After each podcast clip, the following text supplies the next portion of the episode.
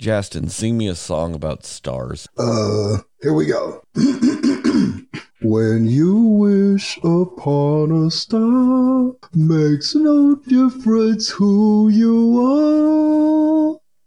Anything your heart desires, your dream come true. How's that? Lovely. I actually thought you were going to sing Twinkle, Twinkle, Little Star. I almost did, but I like Jiminy Cricket's one. The, the Jiminy Cricket one better. I think it was kind of hard to come up with a random song you would have to sing about this one. Like there's really only one thing I could have you sing about. I mean, if I'm if I'm thinking correctly, Ad Astra means to the stars. Yep. So that's really about it. Yeah, and I was like, what could I do? I mean, because I and then I was like, well, should I could I do the Star Wars theme or the Star Trek? But I was like, no, it doesn't fit. They have their own movies and stuff like that, so that didn't fit either. So yeah, I was slumped. I was stumped until just that moment. You could have sang that uh that B.O.B. uh jam. Airplanes. Shooting stars, yeah. Yeah. Oh yeah. Night scars. Oh uh, yeah. Night, sky, like night skies and the shooting stars. Yeah, I could really use a wish right now. Okay, that that's a good song.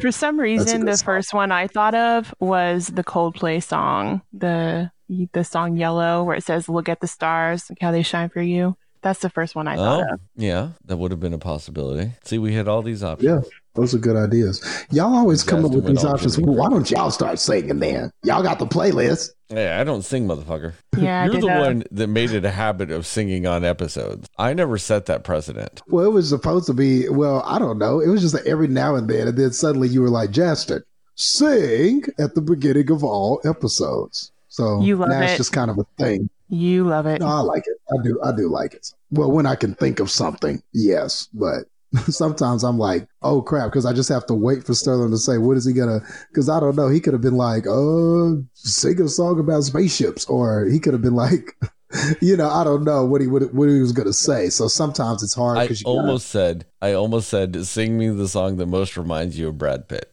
That would have been an interesting one. I think it would have been better if I had done that and you sang the same song. what what song does remind me of him? I don't know. That's weird. You don't think of a Johnny Cash song for Meet, like you know, making you reminiscent of Meet Joe Black? uh, that's so weird. Like Brad Pitt song for him. I don't know. Like I'm trying to think if he had a theme song, what would it be? But I don't know that, that Is, that is actually a tough. That's a tough category, but it would have been interesting. I always think of Fight a, Club. That's an interesting. Oh, oh, well, I always think of Fight oh, Club, yeah. so that makes me think of the Beastie Boys for some reason. I probably would have gone mm, with that. Yeah, yeah. Or I think about what was that movie he was in, Snatch, where he was like, uh, where he's a pikey. Yeah, yeah, a pikey like that. Like that had a lot of cool, cool music in it. Maybe something from that. Now that's a hard subject if celebrities had a theme song, what would it be? Well, some you could definitely, uh, they definitely have one, but some are harder than others.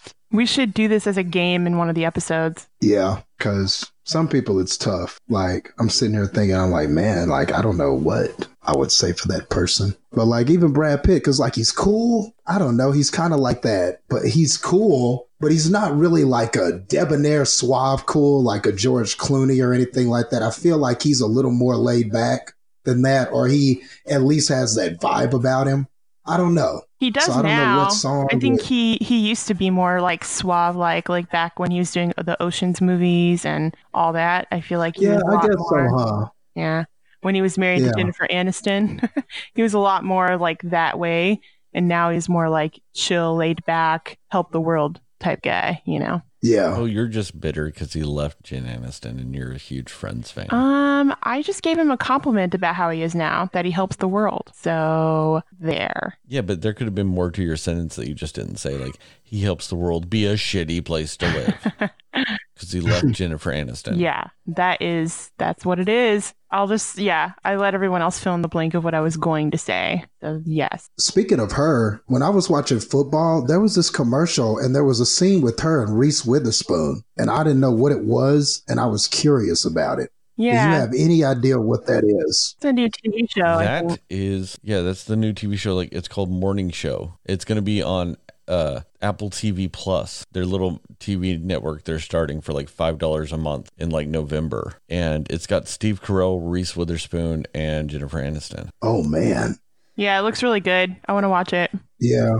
Yeah. I like the scene. They're all, yeah, they're also doing that TV series that's like Jason Momoa, but he's blind. Oh, I don't know that one. Yeah, it's it's like in some future world where everybody just went blind. So everything kind of went back to being like medieval and tribal kind of. Huh. And then he has kids with somebody and like kids or a kid or something like that, I don't remember. But they can see and like they're the first people born with sight in like centuries or some shit. huh. And so then there's like another tribe that's like, we have to kill the people of sight. Because Huh. they all they all see as like sight as being a curse from God. You know, they see it as a bad thing because things went so bad when we had sight that we were cursed and that's why we're blind. And so people with sight means that like they need to get punished more or something. Interesting. Yeah, I want to check that out too now. I haven't heard of that one. Yeah. I'm curious now about both of those shows. They sound very interesting. So yeah, I have to be getting on this. There's another one. Oh, go ahead. There's like a, a Hailee a Hailee Steinfeld series. She's gonna do a TV series. Oh, is that that. Dickinson one? Or is that a movie? Okay. Yes. Yeah. Yes, that's on Apple TV Plus. So yeah, we'll definitely probably check some of those out and maybe talk about them at the time in which they air. I do think also they're they're not going to come out. They're not going to binge them. They're actually going to release all their episodes in like weekly Oh, and shit like interesting. that because like a lot of people are making the point that they're following the HBO model and not the Netflix model because it's obvious that they're they're spending a lot of money on these shows. And it's like they're the argument is that Apple's trying to do like quality over quantity? Because let's be real Netflix puts out a bunch of shit. Yep. like they've got some good shows. Don't get me wrong. They've got some great shows and movies that are Netflix originals but they also put out a lot of bullshit. So I think they're trying like like I said they're, they're trying to follow that HBO model of while it might be less stuff it tends to be of a higher quality. Well, I'm all for that. You know, I may have to I may have to wait a little longer, but if you're gonna give me some stuff like even close to the HBO stuff, then I'll wait. I'll wait for you. I'll probably do it like I do with a lot of HBO shows and I just won't watch it until after it's done Just- and then I binge it all And then just binge it after that. Yeah. Yeah. There is that. So because I mean I've done that with all the Westworlds and stuff like that. The only show I didn't do that with was Game of Thrones because you couldn't, you could not do that with Game of Thrones. yeah. I was happy to hear it took a, a bunch of M- Emmys, right? Did anybody watch the Emmys? I watched parts of it, but they did take a lot. That's good. It deserves them. I want to say HBO won like 38 Emmys between the technical and the uh, normal ones, The technical versus the what? Damn. Which was more Oh, than the normal ones. Like the ones that are like best camera Right. lighting and shit like that. The ones they do on like Thursday night before that nobody watches. Yeah. So like between that and then like the normal ones, you know, I think that HBO took like 38 Emmys, which was still more than anybody else. Yeah. Golly. Wow. Still the standard. Hey. After all these years, man. It's not TV. is, is HB fucking oh. I think of all the streaming services, I think Amazon's probably the closest to them as far as quality goes with their originals because I have watched I have watched some of their stuff and it, it tends to be really good. Yeah, and I keep hearing about. I need to watch more of that stuff because I keep hearing about the boys. I keep hearing about Jack Ryan. I keep hearing about a bunch of stuff from Amazon. I need to get on that. Well, Fleabag, Fleabag like swept a lot of the awards. Hmm, okay.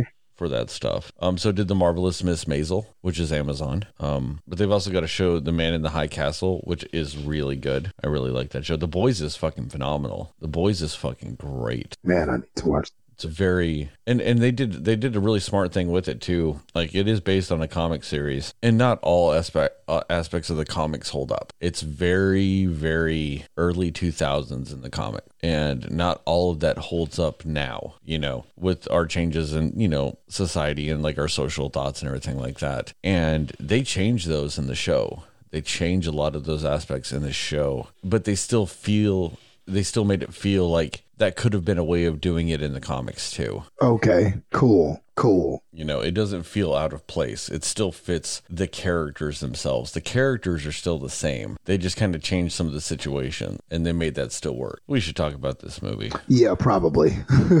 Yeah. All right, here we go.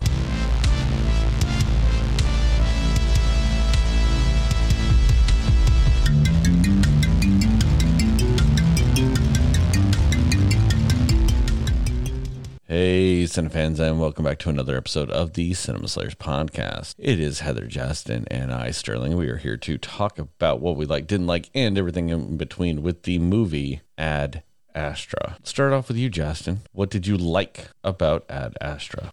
Okay. So, um, just a little background on kind of my thought process going in.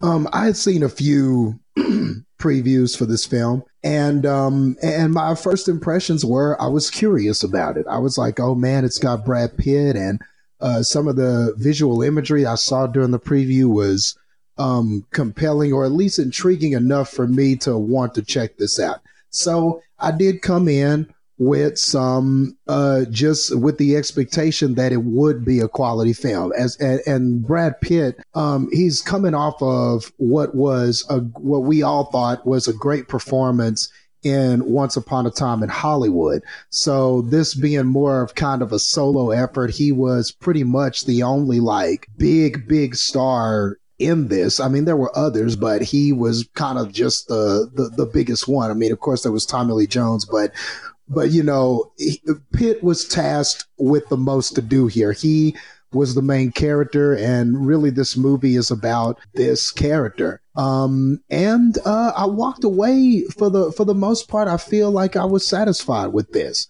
Um, I know that this film right now is pretty divisive um, um, when it comes to critics versus fans and whether or not they enjoyed this.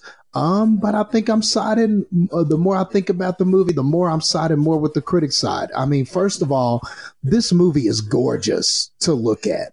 Probably when you talk about cinematography and everything like that this year, uh, probably one of the best looking movies that that I've seen this year. Uh, you know, and and and especially like for your live action movies, you know, it's hard when you get into like animation comparisons and stuff like that. But as far as just live action films, I mean, this has to be one of the most beautiful ones. The the imagery, the the cinematography, the way that certain things are shot, even the way kind of some of the action sequences were done in this film are they're just very it was almost like the focus really wasn't the action more than than it was providing you with all these like brilliant shots and like all these spectacle pieces and stuff like that.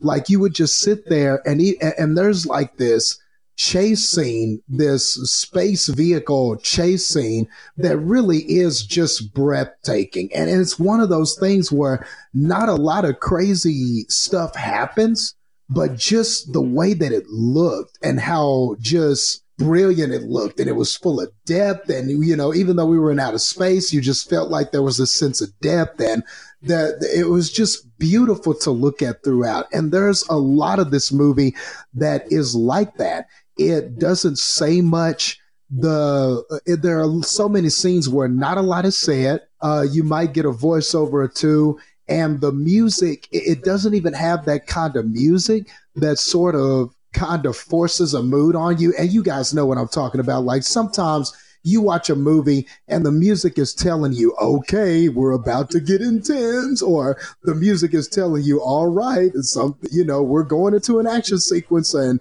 it's fast paced, just like you expect it to be.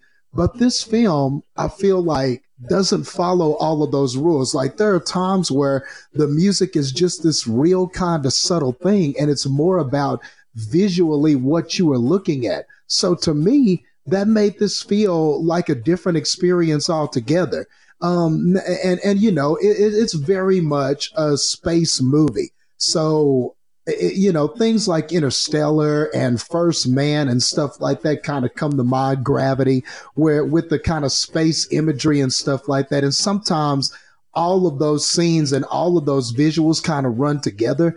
But I really feel like this, they the the director and the and all of the set pieces i really feel like they did enough to make this feel like its own distinct experience because i did feel like that just watching the visuals. The next thing i'll say is that brad pitt is brilliant in this movie. I really liked this character. I felt for him as the movie went on and and he really is this kind of reserved sort of character that uh, speaks to himself a lot. We hear a lot of his story through voiceover, but even that didn't get tedious to me. It was always expressing kind of what he was feeling. It wasn't hand holding with you or making you try to, or we're, you know, we're voiceovering this so that you as an audience can understand. It didn't feel like that either. It, it was, it, it always seemed to add something to him or his thought process or what he was feeling. It seemed like it was done more for character purposes and not just because we're trying to explain something to the audience and this is just an easy way to do that. Is for the character to explain it to you. So i even appreciated that aspect of it but a lot of times he had to do things with his facial expressions or he had to express a sadness or he had to express um uh this this kind of reserved nature that the character has uh, oftentimes there are these parts where he has to be psychoanalyzed by these high tech computers and things like that. And they determine whether or not he's able to conduct these missions and stuff like that. And so as he's talking in these videos and uh, expressing that he's calm and everything like that, and apparently, he's got this reputation. Other characters talk about how he's legendary for being calm. So I like that. I like that they set that precedent early in the movie when something stressful happens and he just seems to be just cool hand Luke, man. He's calm under pressure. Um, and then as the movie progresses and things happen and we're on this search for our father and things like that, you can kind of see him unraveling and you can, and you see him kind of almost, um, falling into this the, this trap of kind of becoming what his father was becoming. And that was just another great thing about it. This story about this journey to find your father, your your long lost father, and also this journey on trying to find out who your father was, but at the same time understanding how that affects you and what you are becoming as a result of this journey. All of that, man, I was just really feeling all of that. And when the film culminates at the end, and, and just some of the, I loved some of the imagery at the end that I just have to talk about it. Like when we get to this proverbial showdown with him and his father, and there's just all this imagery that just means more than what you're seeing. Like, like the part where, um, he thinks that his father's going to cooperate with him and just come back with him on this ship and everything because the ship is dangerous. It's letting off these surges and these surges can impact the earth. So there is this kind of fate of the universe storyline that's also attached to him trying to find his father and a lot of what his father was doing was kind of the cause of this um, of this crisis that this potential crisis that could happen to the earth. And a lot of people had already died as a result of stuff his father was doing. But when, you think that um, when when our character thinks that his father's just going to cooperate with him and and that's another thing. Tommy lee jones just did a great job too as this father that was just unraveling. And you could just kind of see how he was consumed by this mission or what he thought was significant. And all of that really just worked. Uh, Clifford was the name of uh, Tommy Lee Jones's character.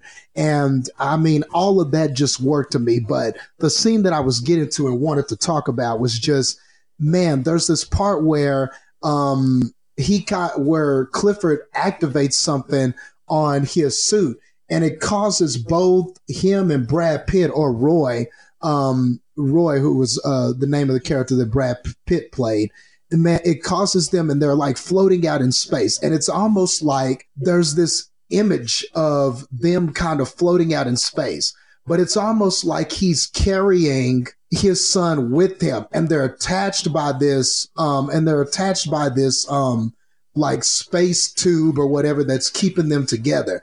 But it was almost like this scene of them kind of headed to death and his father kind of carrying him to that. And there's all these events and things that happen in the movie where it almost seems like Roy is becoming his father. And this was kind of like the moment of truth. His father is going to drag him to death and there was the scene where they, they, but then they get face to face, and Brad is and um, Roy is trying to save him, and Clifford tells him he goes, man, you've got to let me go. And I just love that. And so when we get that pivotal scene and we get that pivotal moment where he does have to learn to let go and he does have to learn that, you know, that, that, that in this situation, not everything is what you hoped. He had been told that at first that his father was this hero.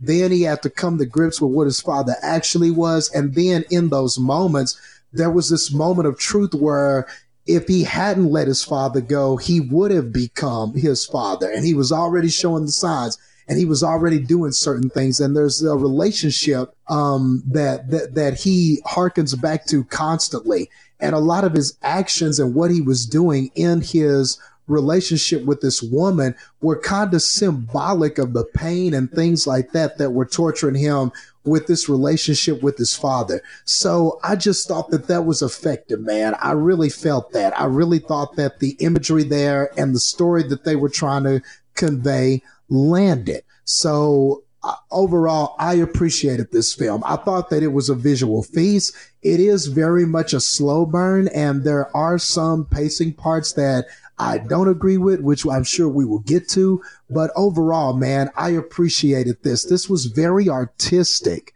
and it was very well acted and the story landed with. Heather, your turn. What did you like about Ad Astra? I definitely agree. It's a very beautiful movie. Like all of the shots, everything about how it was shot and what they showed was very beautiful. Um, great effects, just everything was awesome in that aspect of it. Um, I loved the score in this. I loved that it was, there were hardly any parts in it where they weren't playing um, music when something was happening. And I don't know what it was, but I just really loved the score in this. I loved the music that they played at the certain parts. I think it did really help set the tone of the movie in general because it's definitely um you know it's it is one of those it's a it's a dramatic movie. It's not necessarily an action space movie. It's a dramatic one. And the tone of that, it helps set the intensity of it and just the, the somberness of a lot of the things that happen in this movie.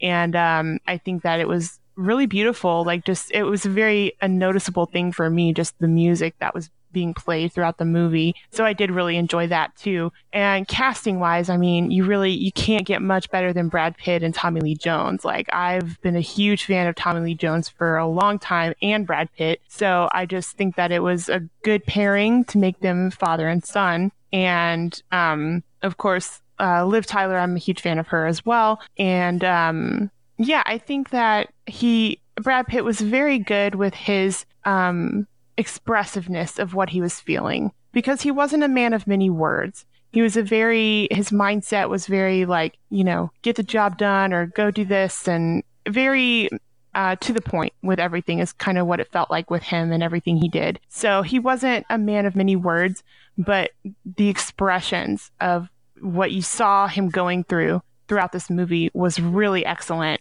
Um, one that stands out to me is when he actually does uh, meet his dad or uh, sees his dad again face to face, and just the conversation that they're having in his ship about you know just um, why he left and just kind of having that that moment of heart to heart in the way that they did heart to hearts. And it was you know you just see a moment when he just he starts crying a little bit. You just see like a couple of tears, and you, you just tell you could tell he's just heartbroken by what he's hearing, and it was really well done because it was so subtle in how he did it, but just the you know the the way he said it and the expression on his face when he's talking to his dad, and it was a really good moment in that movie that um, I guess for all intents and purposes, it was sort of coming to the climax of the movie really is when they met and they had their conversation. So I thought that part was really well done. Um, just the you can tell the the estranged relationship that Brad Pitt or that Roy and his um, partner Eve have is I, am not sure if it's his wife or girlfriend, but um, significant other. Um, just how very strained their relationship is. And you can feel that in this movie. The tone of that is very present in this as well. And just how very um, distanced they are and estranged that they are from each other. And um, it was, it was sad to see it. and how they portrayed it, but it was a huge part of telling the story that they were trying to tell. And I really loved how they did that part of it. And I liked the aspect of this where, um, I mean, just kind of the, the way that they portray going to space, you know, in today's age or whenever it takes place is like, it, it almost felt like on that ship, it was like a, like an airplane like first class, you know, and it was just kind of cool to see that take on it as like if it's a spaceship though. And I thought that was interesting. And then the whole going to the moon and the, it kind of, it was like a, like a building or like an island that you were trying to get into and all of the, the things that they had to do to get there and clearances and whatever. Like it was just really interesting to see that done the way that they did with that. So I thought that was pretty cool too, because you felt like, you know, this is something so common now. Everybody does this. Everyone goes to the moon, you know, and it was just kind of like, you know, they're, they're riding up the escalator, the elevators or whatever it is. And they're, they're like, welcome to the moon kind of thing about it. So it was just really interesting to see that take on it. And just also how you can tell that Brad Pitt really or his character is he's he kind of has this mindset of like oh i've done this before this is what i do this is my thing and very nonchalant kind of you know like like you were saying jason like a very calm person is what he was and so um yeah he was just very like following orders and doing his job and that was you know his duty so he was doing it. So it was it was a really interesting portrayal of it and I definitely think it was a unique way to do a space movie or this type of a movie and the effort of it was really great because it was really more about the the story of it and the the story of the relationships between characters more really than than anything else and i thought that that was really cool how that was done because um also just seeing the effects of when you do something like that what does it do to the loved ones around you? Or uh, when you decide to take this path in life, why is it? Is it because of your your father? Because uh, it was for him in this movie. It was you know his father's life work, and now he wanted to be a part of that, or he became a part of that somehow. So just kind of the interesting like little tiny bits of psychology behind it that you see with what's happening. So I thought that was really cool. Um, yeah, I just think that the um, just overall, just it's a visually beautiful movie is really the best part about it. And I also did like the the way that Brad Pitt was doing like a voiceover of what was happening, kind of like he was reading a journal out loud or just saying his thoughts out loud to us, like narrating. I thought that was a cool way to um, kind of tell us inside his mind what he's thinking since he's not a man of many words. So that was consistent with his character, which was also really good. Um, yeah, for me, those are the things I would say stood out um, that I liked about it. Well, for me, I'm going to end up um, parroting you guys a little bit, some of the stuff. I mean, yeah, the cinematography in this movie is uh, phenomenal there's one specific shot even that just insanely stood out to me, and it was when Brad Pitt was driving um, to the base to launch to the moon, and it's just this gigantic, like sweeping shot over him driving over some hills in what I would assume is California, and it is an amazing, amazing shot. Like that's it's just one of the shots that just screams like this is what cinematography is. Yeah. Um, I, I, I, did like the performances. I thought Brad Pitt was very good. I thought what you got to see of like uh, Ruth Negga and Tommy Lee Jones uh, and Liv Tyler to a small degree and Donald Sutherland. I thought they did all uh, really good jobs uh, with the scenes they were given with a lot of that stuff. I will say this movie probably had one of the more surprising scenes for me in a very long time in a movie because that scene whenever they're on, you know, that Mayday mission to that uh that biology ship and you see like the other captain like yeah, just kind of floating and twitching and then all of a sudden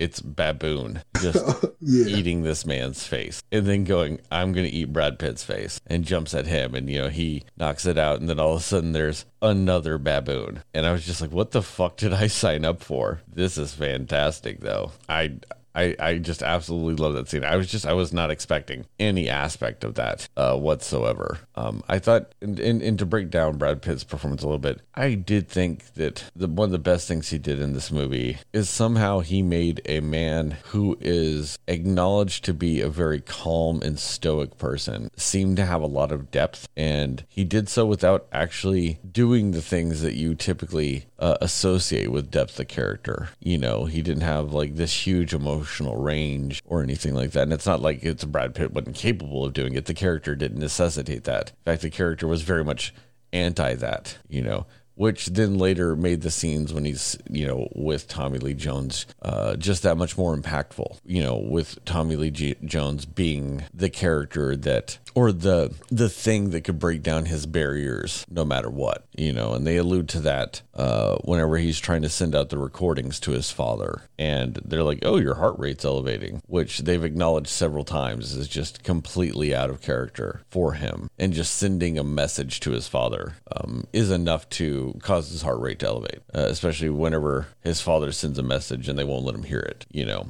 i thought i thought those aspects of this uh, were done very very well and once again it's a 10 out of 10 for those baboon scenes. Damn, I loved those baboon scenes. That scene, it just, it was just so out of nowhere that, like, I mean, it, it just instantly piqued my attention as, as soon as I saw that guy floating, and I'm like, what is this? And I was expecting just something. I don't know why. I mean, I instantly jumped to aliens because this movie is packaged as a sci fi movie, and I would argue it's not one. It is done in a sci fi setting, but this is in no way, shape, or form really a sci fi movie. And because the science fiction itself is not is not the heart of this movie. That's not what it is. So I instantly jumped to aliens or something like that whenever that, that was happening, which I should have known better because the whole premise of why the father leaves is for the sake of contacting extraterrestrials, you know so that shouldn't have jumped to my head. It's just that natural reaction to you're watching something that is supposedly a sci-fi movie, you know, and you see a motherfucker twitching in space. You know, that's you know my mind with watching a ton of sci-fi is instantly like, oh, what alien is fucking him up? And lo and behold, it was not an alien. Those baboons. I don't even know if it was baboon. I'm thinking it's a baboon. I don't know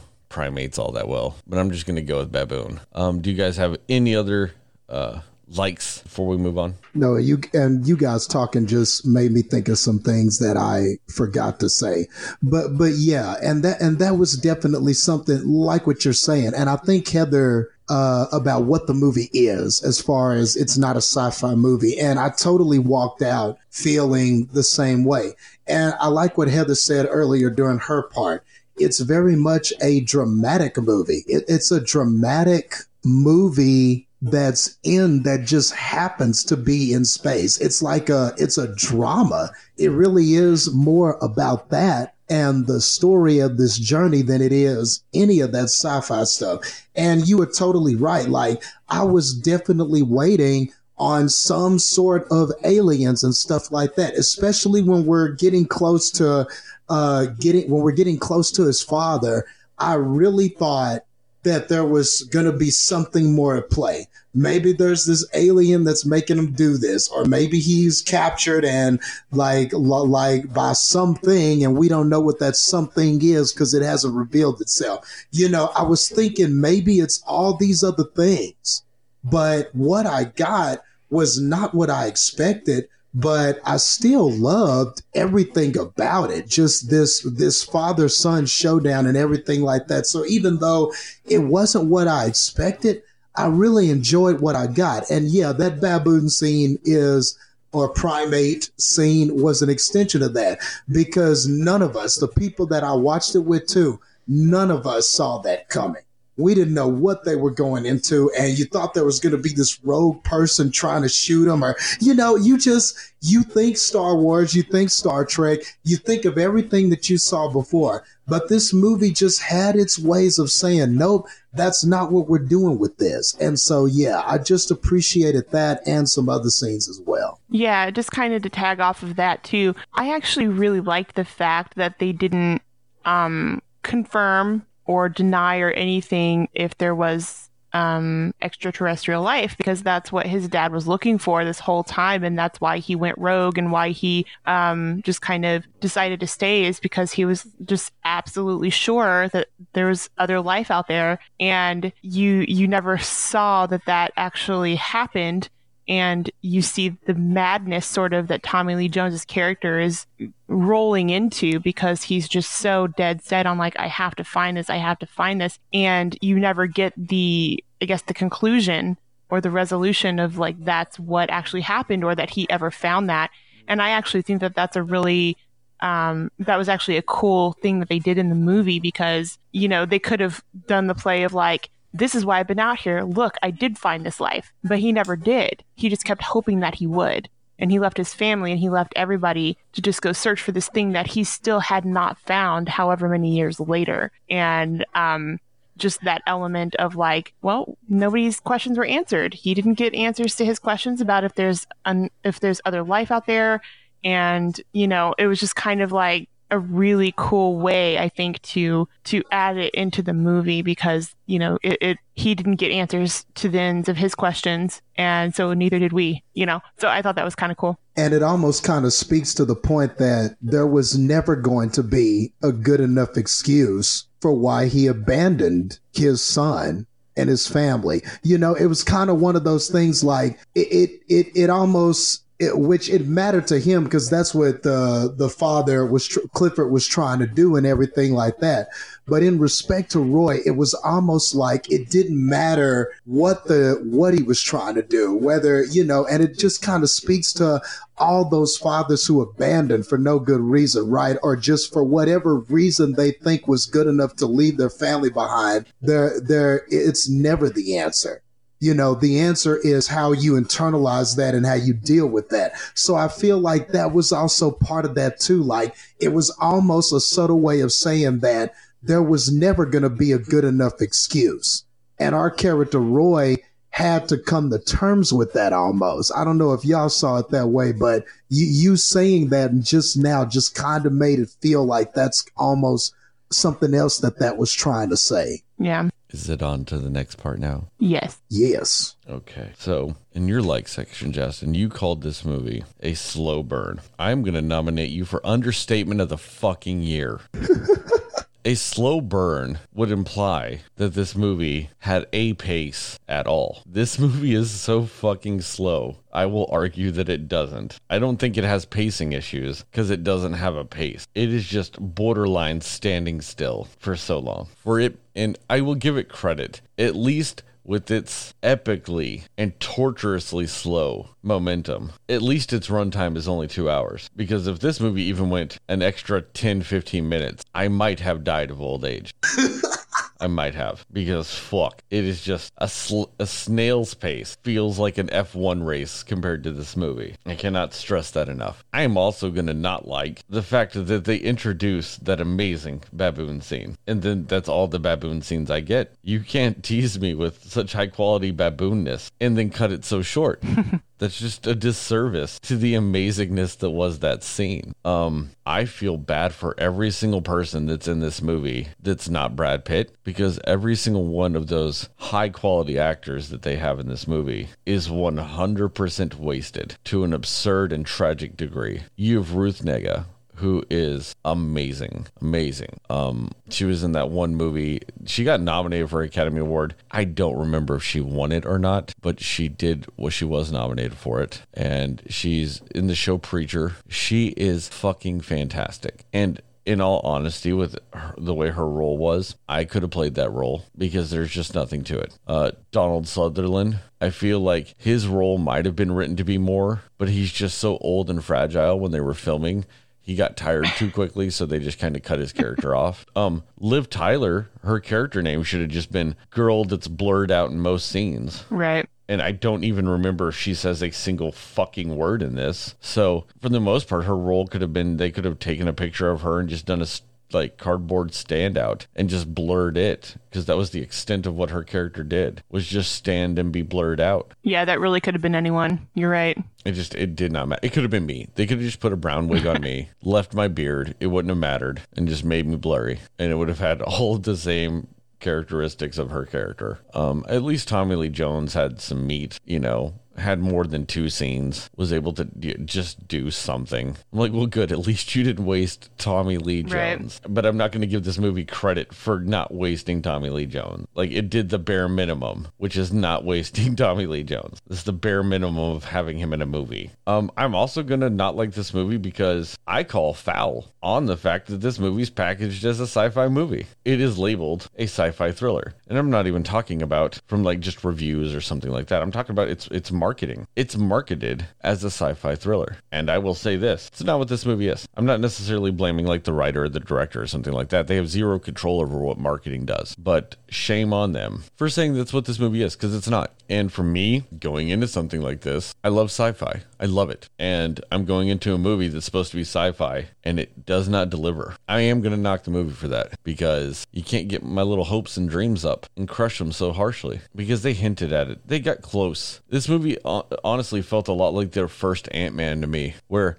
it couldn't decide if it wanted to be a sci-fi movie or not. So it kind of wanted to act like a sci-fi movie and just never quite deliver. It kind of wanted to straddle both sides of the fence and never give you really one or the other. So then it just really wasn't much in the end. And I and the reason why I say that's Ant-Man is because I, that's how I felt with Ant-Man. Ant-Man to me was a combination of a uh, of a heist movie and a superhero film. And it tried to straddle the fence between both of them so much that it never really gave you a good su- superhero film or a good heist film. It just kind of gave you good parts of both. And I kind of feel like that that's what this movie did. Is it gave me good parts of an emotional drama, but then tried to stay a little too sci-fi at times to really nail that you know, nail the drama part fully. And then anytime it got close to being like a good high concept sci-fi, it just threw some bullshit in your face. So it never really delivered on that. Um, also, can we can we end this trend of anytime somebody's got a military escort that you know to stop pirates or whatever random thing is going to attack them for five seconds, that the military escort is 100% ineffective and just endlessly gets murdered, and the one person that's not truly a military person is the one person that's effective against the enemy. Can we end that trope finally? Like I feel like that trope's been around since the beginning of movies. It's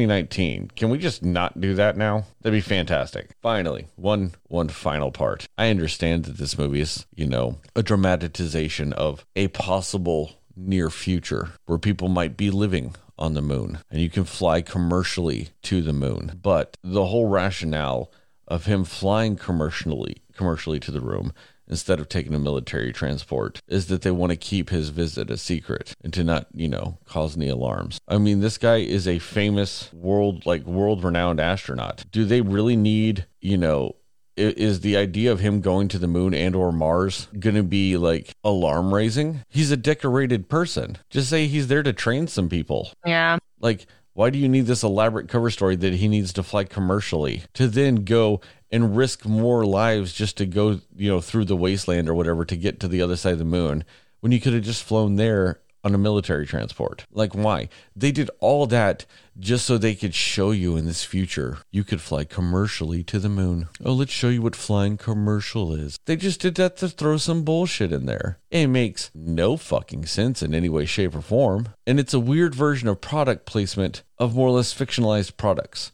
because that was Virgin Galactic. So it wasn't actually Virgin Airlines. I don't know if Virgin paid them any money or whatever, but they wanted to have Virgin Galactic and just show you this sci-fi elements of this world. You know, that's what I mean whenever it kind of straddles the line of showing you some sci-fi, but doesn't ever actually want to commit to it because it shows you that bullshit that serves zero purpose. And then, oh, I know I said finally, I'm obviously a fucking liar every time we do these segments. That motherfucker floats back to Earth, essentially riding a nuclear wave from Neptune.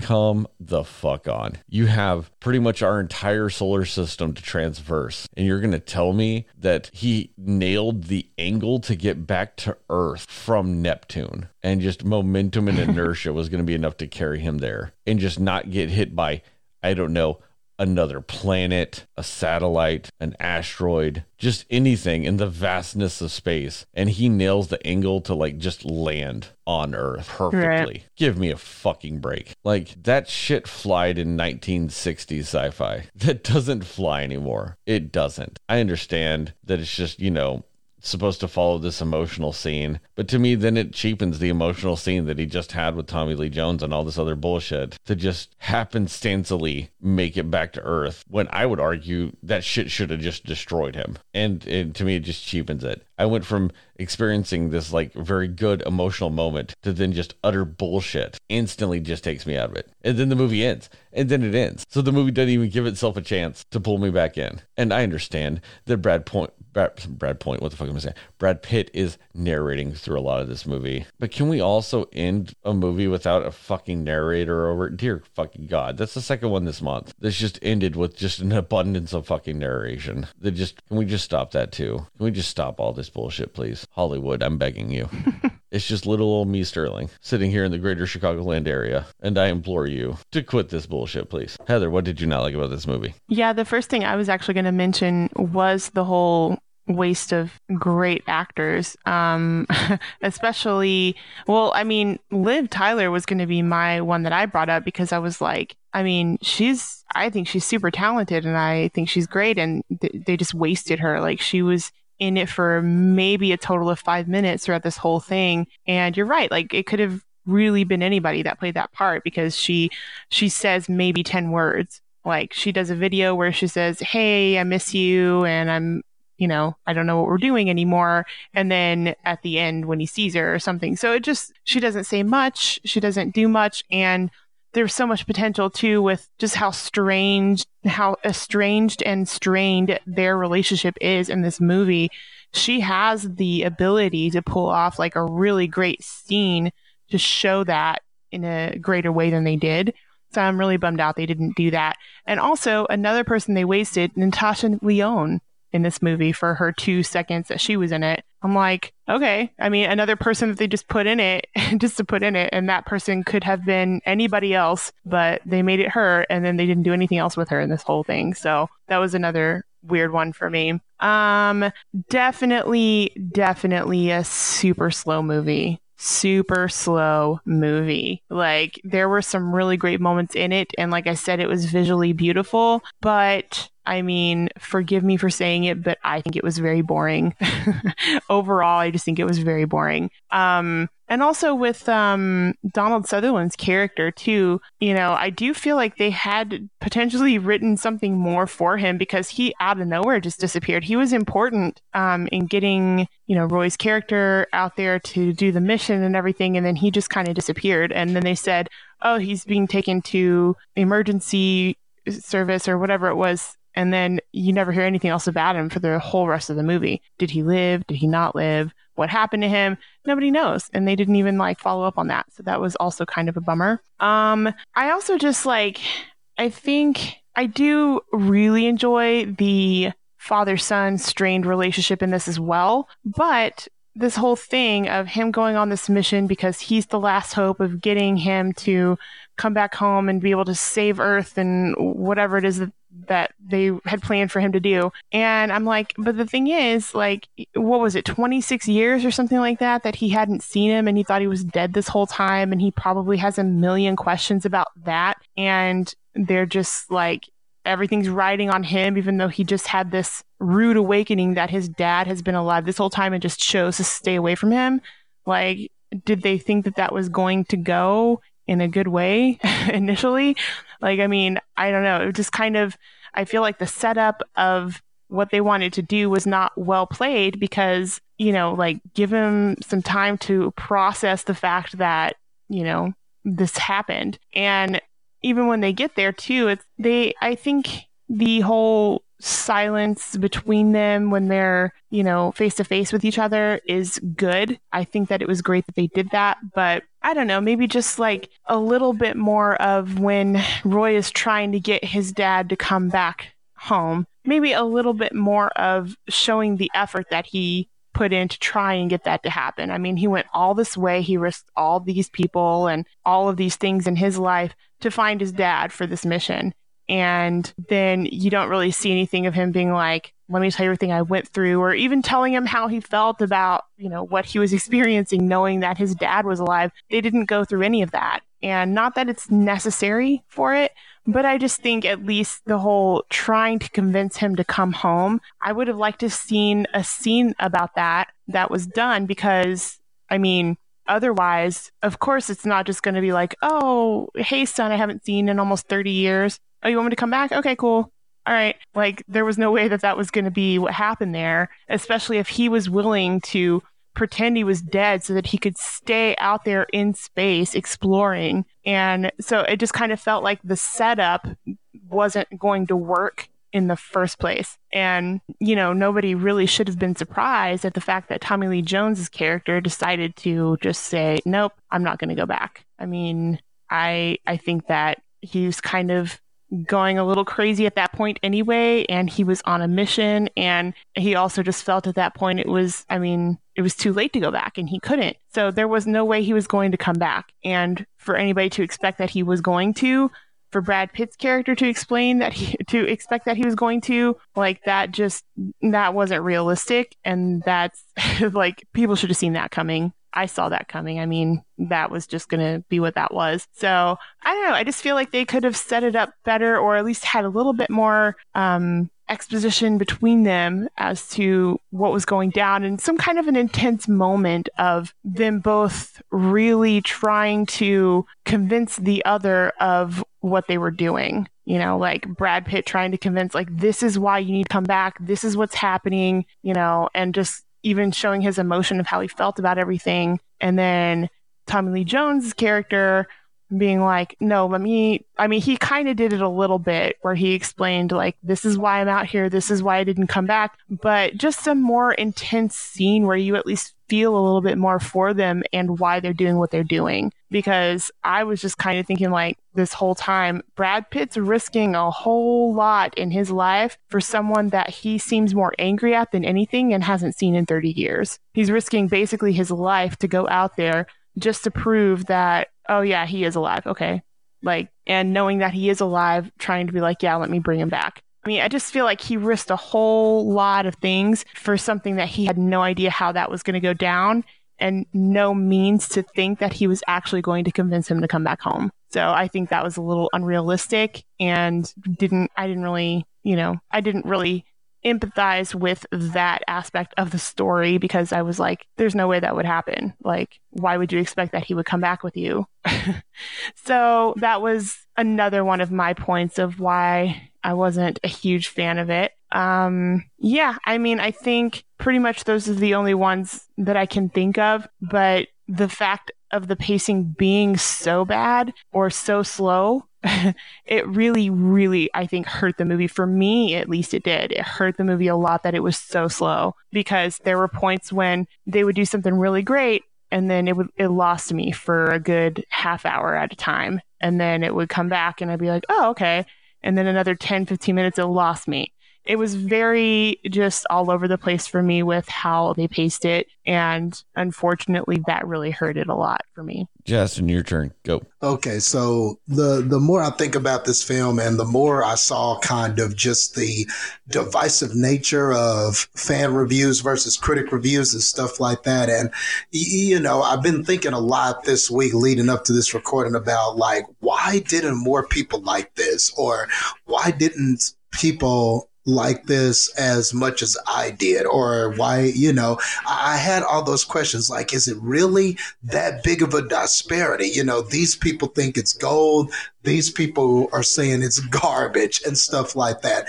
And a lot of the things that you guys talked about, I think are the differences uh, but between whether whether or not you like this film or not. Like you guys said, this film is definitely slow paced. I called it kind of a slow burn, and it really is one of those movies where um, it it doesn't have the, the the kind of pacing that you're used to in a sci-fi action film. It doesn't have the kind of pacing that we're used to come especially coming off of all of these summer movies and stuff like that. It's it is very much not paced like any of those. It's very, very like there are just these long scenes where the character's just looking. And since it's a man of few words, he's not saying much during scenes. Everything is a look or an expression and things like that. And what you guys said about the other characters, I do think is a weakness of the film because uh, it seemed like this movie wanted this character by himself a lot. Like if there was a character that you that you found kind of compelling, like Donald Sutherland's char- character, well, he was gotten rid of. You know, he's there two or three minutes, and then he's got one scene, and then he's get they got rid of him. Or if there was um, a crew that he was riding with, or something like that, uh, where he kills them all. So now he's just chilling on the ship by himself. So before we got to even really appreciate any of these characters, they were killed off. So a lot of times this movie wanted him alone. And I guess in some ways it, it was a lone man's journey. The the the feelings and I and I always harken back to this whole father son lost relationship thing that is a very much an internal struggle and a struggle where you feel alone and you are alone and you got to come to grips with those feelings and emotions. So that aspect of it I appreciate. But when you kind of go outside of those optics and you look at it as just a film goer watching a movie, there's nobody else to get behind because you know you introduce them and then you kill them or like the other character um, on on Mars that you guys talked about, Ruth Negga's character. Like she was introduced, she kind of had a compelling story. Oh, she's part of the family that the father killed and everything like that. But then because she had to kind of sacrifice herself to kind of get him out of that situation and get him on a ship to get to his father. We didn't she didn't get to go with him. We didn't get to see her anymore. So that was kind of another character that was compelling and appealing in the moments that we met her. You know, you're like, oh, who is this? But then a scene or two later, she's kind of taken out of play. So there, I do think that that is kind of something where that would, as a, as just your average moviegoer, your average person just sitting there watching this, I can definitely see how that can be feel tedious or it can almost feel kind of cheap. Like, man, you're introducing these people and you're taking them away, or these good actors and actresses are not getting that many scenes. So I definitely understand the sentiment there. Also, I do kind of to kind of this is kind of I guess to Sterling's point about the not knowing if it wanted to be sci-fi or not.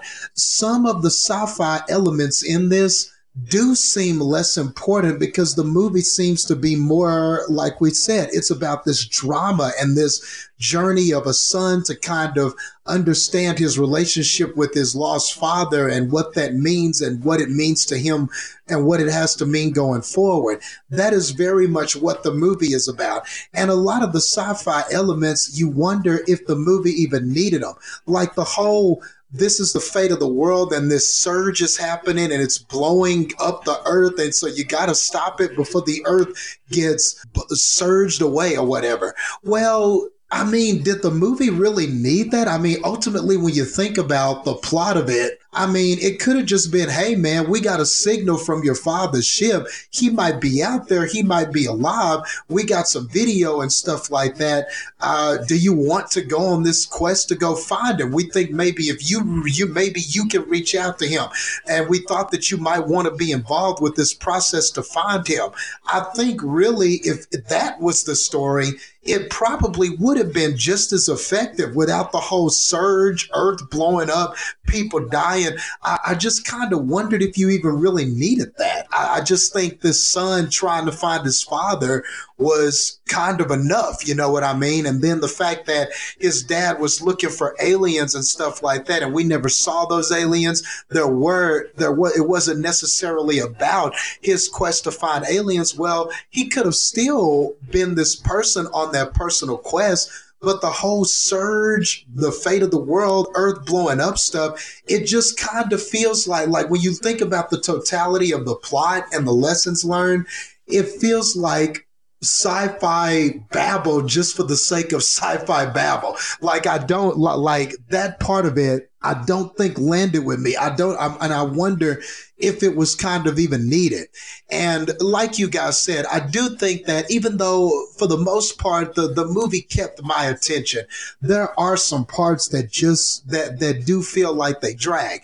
I think that at the towards the beginning of the film and really the first act, it was stronger in the pacing. Like cause you got that cause you know th- there were things that took us away from the emotional impact of the film, where we got to see that um, that that that chase on the moon, or we got to see this cool kind of, or you know, this imagery and stuff like that of the moon almost being like this tourist place or this place that you could go visit. We got some visually visually splendid things like that to kind of that were a little faster pace. Like I said, that um, the moon vehicle chase and then the stuff with the baboons and stuff like that.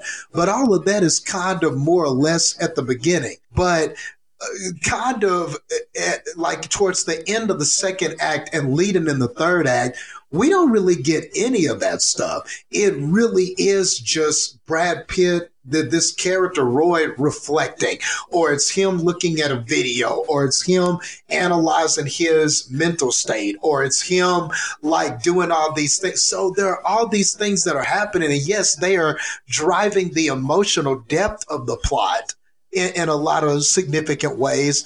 But as an audience member sitting there, I can definitely understand somebody sitting there and going, nothing is happening. And then whenever he gets on the ship towards the end and he kills all of the crew members, well, because you didn't keep anybody alive, or at least maybe somebody could have been alive and acted like they were cool with Brad Pitt being there, and then they try to turn on him, and maybe there's a tussle with somebody there just before he gets to his father. But he killed all those people. And there are just these scenes where he's alone on this ship and the scene where he's kind of laying there floating and all the lights turn on. They do that twice. And it's like almost shot for shot the same scene of him kind of waking up in this ship and he's walking around and he's waving his head, he whipping his head back and forth like that one song. And um, he's, you know, he's tired or he's looking at the video like, oh, what's going to happen? And all of that just seemed to really, really drag. That that was the point where I noticed it really, and I was like, okay, the, enough of this. Can we just get to Tommy Lee Jones. So there, there are definitely some parts, and I hearken the same sentiment that you guys are talking about with uh, some of the pacing. And I do think that overall, those were kind of, oh, one last thing. At the end of the film, just some of the consequences like he killed all of those crew members and i get that this was supposed to be top secret i get that they that that this was being kept under wraps but it was just weird how there were just no residual effects to doing that at all. Those weren't necessarily criminals or bad people. He was just trying to procure that ship and then they have to subdue him because they were receiving orders. So that was a very like uh, kind of precarious position he was in. And I get that he had to kill them or he felt he had to kill them, but it didn't seem like there was any consequences for any of that stuff. It didn't seem like there he had to answer for anything, or it just you know where uh, the the stuff happens with his father, and then we're back on Earth, and he's talking about how he appreciates life now, and I do get that. That was this poignant message about you your life being consumed by these past things and these past relationships and you not appreciating the relationships in front of you. All of that was like really really good stuff man but I don't know, man. But the journey to get there and some of the consequences that you feel like there should have been some, there just weren't any at the end. So that was a little mind boggling as well. I am so glad, Justin, that you brought up the him murdering an entire crew of people and it not mattering. Um, because I was actually about to bring that up. Yeah, like really. Because like, yeah. I'm sorry, go ahead. Yeah, he murdered everybody. Well, and on top of that, he endangered the mission. Who's more likely to make it to Neptune? Like three or four people or one? Exactly.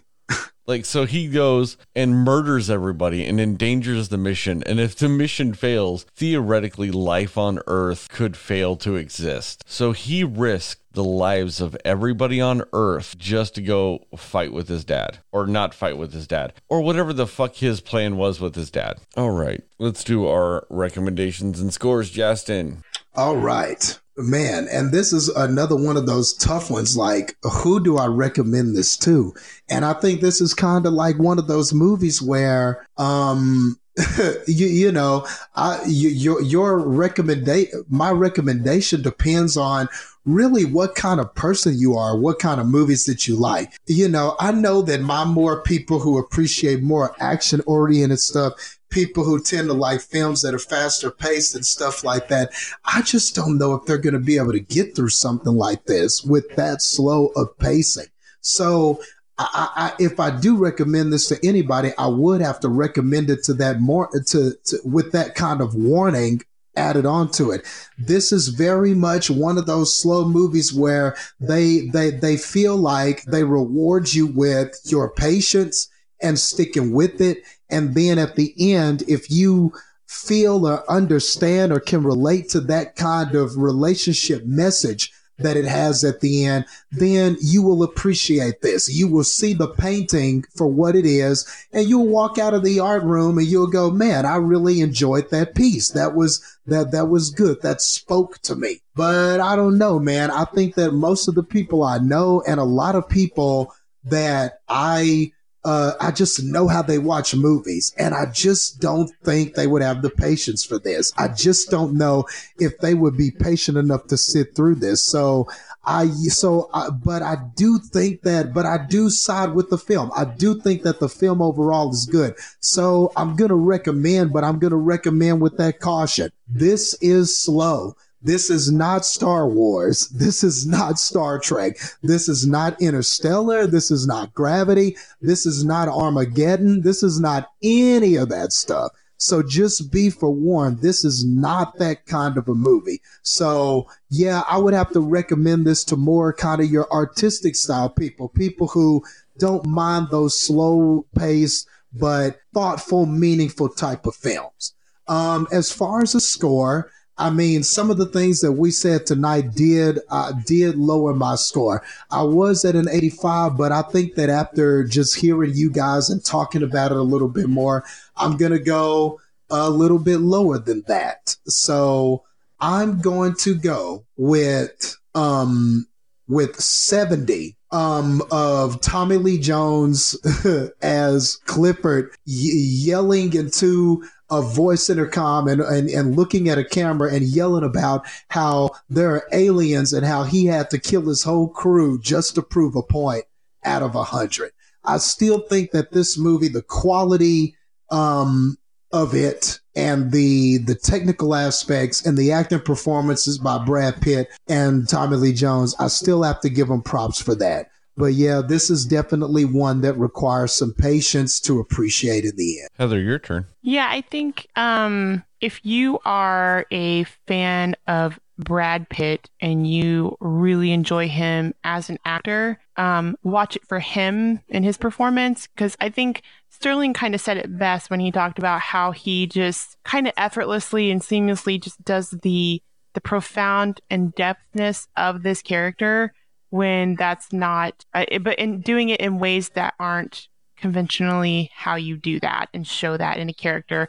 And that's actually dead on. And that's why it's a really brilliant performance by Brad Pitt. So I think for his performance, I would say if I mean if you're if you're a huge Brad Pitt fan or um you know just interested to see him do a very dynamic job with something where they don't give you much to go off of um yeah watch it for that but um overall for me i i can't honestly say that i would recommend this to anyone. I wouldn't just say like hey this movie's great you should definitely go watch it. Because for me i i honestly don't know that i would necessarily want to watch it a second time. So i i will not really recommend it unless you're just like really a fan of brad pitt. Um, score wise, for me, it really is right down the middle. I'm going to give it um, 50 dead floating bodies through space out of 100. I think the it really lost a ton of points because of its pacing. It really did because although it was only a 2-hour movie, like was said earlier, it did feel longer than that, in my opinion. Like, I know, Sterling, I know you talked about how long that the It Chapter 2 movie felt. I felt like this movie was longer than that movie. This was such a long movie, or it felt like such a long movie. Um, that pacing really, really knocked a lot of points off for me because it, it was not able to keep my attention throughout the whole thing, and that's not great. So, um, it definitely did have great performances though and great visuals. And so for that aspect and the story, like the the concept of what they were doing with the story was really interesting. So that's why I'm really right down the middle with with my score on that one. For me, I would recommend this movie only if you're going to watch it at home, which is slightly disappointing because of how beautiful this movie is. Visually, this movie is worth seeing in a movie theater. Everything else about this movie screams watch it on Netflix. And if you've got a good enough TV, yeah, fuck it, it'll probably still look good. It just does not end up holding the weight that it should. This movie is definitely less than some of its parts. And just also be warned, it's no matter how sci-fi it looks. I mean, at fuck at one point there are laser guns, like there are laser blasters in this movie, and somehow they still make it not a sci-fi movie. Come the fuck on. So just realize this going into it, and I think you'll be fine. But just watch it at home. So if you want, you can pause it, go to the refrigerator, you know, and eat, you know, a little packet of salami if you're on the keto diet, or if you're not like me, then like a box of Cheez Its. or something just to break up the monotony that is this movie. I'm giving it 47. There should have been more fucking baboon scenes than there were out of 100. Dang. Any other thoughts, guys? Nah, I'm good. Nope. All right, guys. Thank you guys for listening to the Cinema Slayers podcast. Check us out on the internet, which is www.cinemaslayers.com. Check us out on Facebook, which is Cinema Slayers Podcast. Check us out on Twitter and Instagram, which is cinema underscore slayers. Um, check out any number of things. We will have a, another bonus episode coming out to you guys this week for Rambo Last Blood. So look for that in the next couple of days. And other than that, guys, remember Moon Knight according to Justin, I fucked all that up. It's because I re- remembered right in the middle of me starting it. I do also want to say this week's also kind of super sad because Sid Haig died. And anybody that doesn't know who that is, that's Captain Spaulding from House of a Thousand Corpses, Devil's Rejects. He was also in Foxy Brown and uh, Kill Bill Volume 2 and THX 1138. And tons of you know B horror movies and sci-fi, and he was like on an episode of Star Trek. Um, he died uh, this week at the age of 80, which is super sad because I used to just be a bald guy that would have some facial hair. But he is the one that inspired me to grow a beard and have been pretty much bearded ever since. So it's super sad. So now I'll end it right. Remember, guys, according to Justin, Moon Knight is a Best Picture winner.